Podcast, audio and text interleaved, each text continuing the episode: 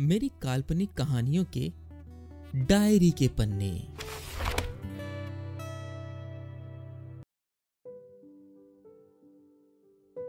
इंतज़ार का समय बहुत मुश्किल से कटता है। मानो लम्हों को रोक रखा है किसी ने। बारिश का मौसम था। इतनी देर में ना जाने कितनी ट्रेनें आई और चली गई। लेकिन समीर की ट्रेन का कुछ पता ही नहीं था। अनाउंसमेंट में कान लगाए, कभी वो अपनी घड़ी को देखता और कभी ट्रेन के रनिंग स्टेटस को। स्टेटस के हिसाब से ट्रेन के आने में अभी डेढ़ से दो घंटे बाकी थे। वो शहर से जितनी जल्दी निकलने की कोशिश कर रहा था, मानो उसे उतनी ही देर हो रही थी। मानो वक्त ठहर गया है। जहाँ कोई अपना दिल तोड़ दे वहाँ कोई कैसे रह सकता है? सब कुछ काटने को दौड़ रहा था वहाँ पे। बॉस को तबीयत खराब होने का बहाना लगाया और स्टेशन पे बैठे बैठे रेजिग्नेशन ड्राफ्ट में सेव कर लिया था। समीर किसी ख्याल में खोया था। तभी चाय वाला वहाँ आया और बोला चाय गरम। समीर ने घूरते हुए से देखा और फिर मोबाइल में फिर से आँखें गड़ा दी। अंदर से मन अगर सुलग रहा है तो कुछ भी चीज़ अच्छी नहीं लगती। भैया, एक चाय देना। एक लड़की की आवाज़ थी। उसके ठीक पीछे न जाने कब कोई एक लड़की आकर बैठ गई। उसे पता भी नहीं चला। उसे लगा कि कुछ जानी पहचानी आवाज़ है। बहुत पुरानी सी। इतने में एक और ट्रेन आके रुकी। और चाय वाला? चाय लेकर ट्रेन की तरफ़ दौड़ लिया। कौन हो सकती है वो लड़की? समीर को बड़ी उलझन सी होने लगी। उसे लगा कि प्लेटफॉर्म पर जाकर इधर उधर देखे। लेकिन दो भारी बैग लेके कौन जाए? इसलिए समीर वहीं बैठा रहा। फिर उसने आहिस्ते से पीछे देखा। वो लड़की भी ट्रेन का इंतज़ार कर रही थी। सोचा, उसे कुछ देर सामान को देखने के लिए कहे और चला जाए। ये सोचते हुए समीर खड़ा तो हुआ, लेकिन वापस बैठ गया। समीर ने महसूस किया कि एक बार बार लट उसके गालों पर लटक आती थी, जिसे वो अपनी उंगलियों से अपने कान के पीछे जाकर, जब सवारती थी तो उसके हाथों की चूड़ियाँ खनक उठती थी। समीर उसकी तरफ़ दोबारा घुमा ही था कि उसकी आहट पर फिर से लटक आई लट को कानों के पीछे ले जाती हुई पलटी। और तुम? दोनों ने बड़े चौंक के एक साथ कहा। समीर के सामने एक तस्वीर आई और उसकी उलझन कुछ दूर हो गई। वही आवाज़, वही चेहरा, उस पर वही कत्थई आँखें। कितने सालों में कुछ नहीं बदला था। बदला था तो बस उसकी मांग में सिंदूर और हाथों में चूड़ियाँ आ गई थी। वो समीर की दोस्त स्वाति थी। एक ही कॉलेज में पास आउट हुए थे दोनों। तुम यहाँ कहा? समीर ने पूछा। हरिद्वार जा रही हूँ, मम्मी के पास। स्वाति ने जवाब दिया। और तुम? मैं भी हरिद्वार ही जा रहा हूँ, समीर ने बोला। कुछ देर खैर खैरियत के बाद समीर ने आखिर पूछ ही डाला। शादी कब की? डेढ़ साल हो गए हैं। तुमने की शादी? स्वाति ने पूछा। नहीं, अभी नहीं की। समीर ने बस इतना ही कहा और दूसरी तरफ़ देखने लगा। दोनों की ट्रेनों का अभी भी कुछ अता पता नहीं था। स्वाति ने चाय वाले को रोका ही था। इतने में समीर ने पूछ लिया, तुम चाय कब से पीने लगी? तुम तो कॉफ़ी पीती थी ना? तुम्हें अभी भी याद है? स्वाति ने पूछा। हाँ कॉफ़ी ना मिलने पर तुम कितना लड़ती थी? यहाँ तक कैंटीन वाले को उल्टा सीधा तक सुना देती थी तुम। स्वाति मुस्कराने लगी। उसकी आँखें समीर के चेहरे पर टिक गई। मानो पूछना चाहती हूँ कि और क्या क्या याद है तुम्हें? कितना अच्छा ग्रुप था हमारा। कॉलेज में मस्ती, शरारत, सब कुछ करते थे हम लोग।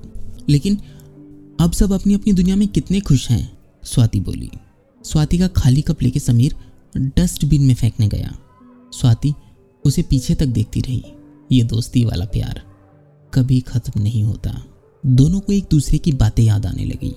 समीर को लगा, स्वाति कहीं ना कहीं परेशान है। बहुत चुप थी, बहुत शांत। तभी स्वाति का मोबाइल बोलता है।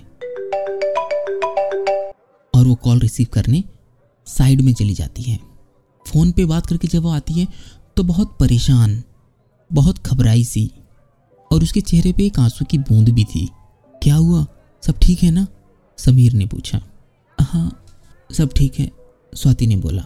सारे दोस्त लकी नहीं होते। आखिर क्या वजह थी कि वो इतनी उदास थी?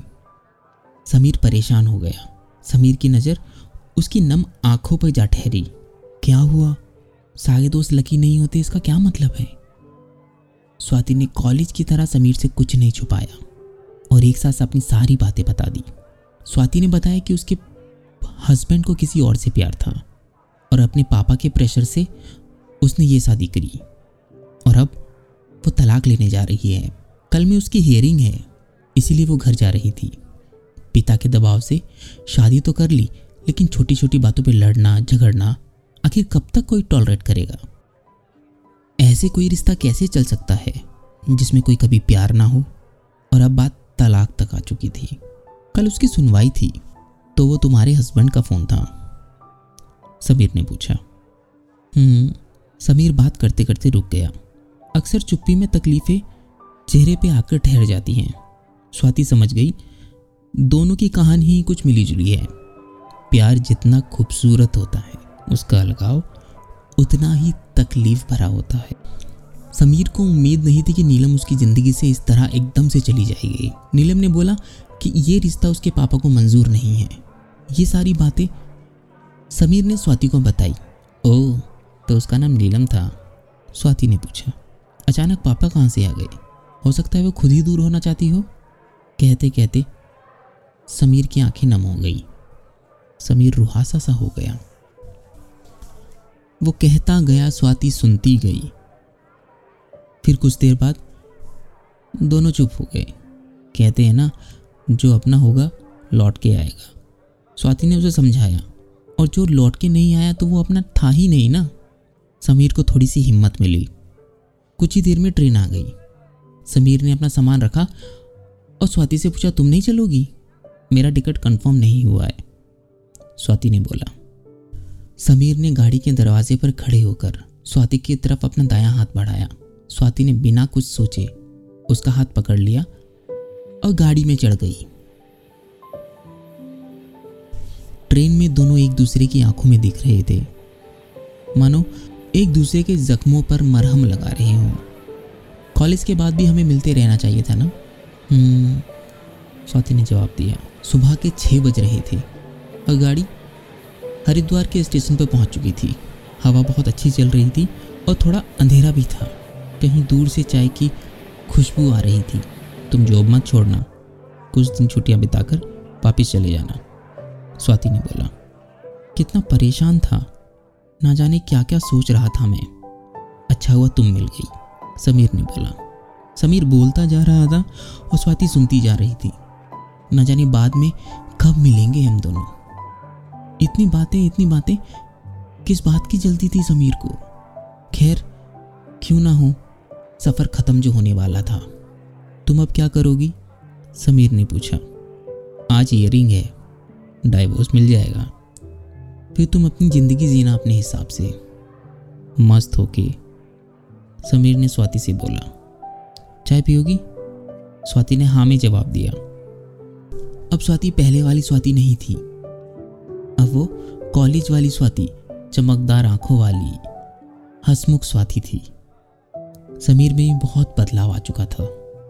ऐसा लग रहा था उसे कोई ताकत मिली हो। मैं कहाँ जा रहा था? मैं कहाँ पहुँच गया? क्योंकि तुम मिल गई। समीर ने बड़े लाड से कहा। तो स्वाति मुस्कुरा दी। ऐसा लगा, अब मानो बादलों में से सूरज झाँक रहा हो। मौसम साफ़ हो गया था। धूप निकल गई थी। स्वाति ने समीर को गले से लगाया और बोली, हम दोनों भी कितने लकी हैं ना? दोनों की आँखें नम हो चुकी थी।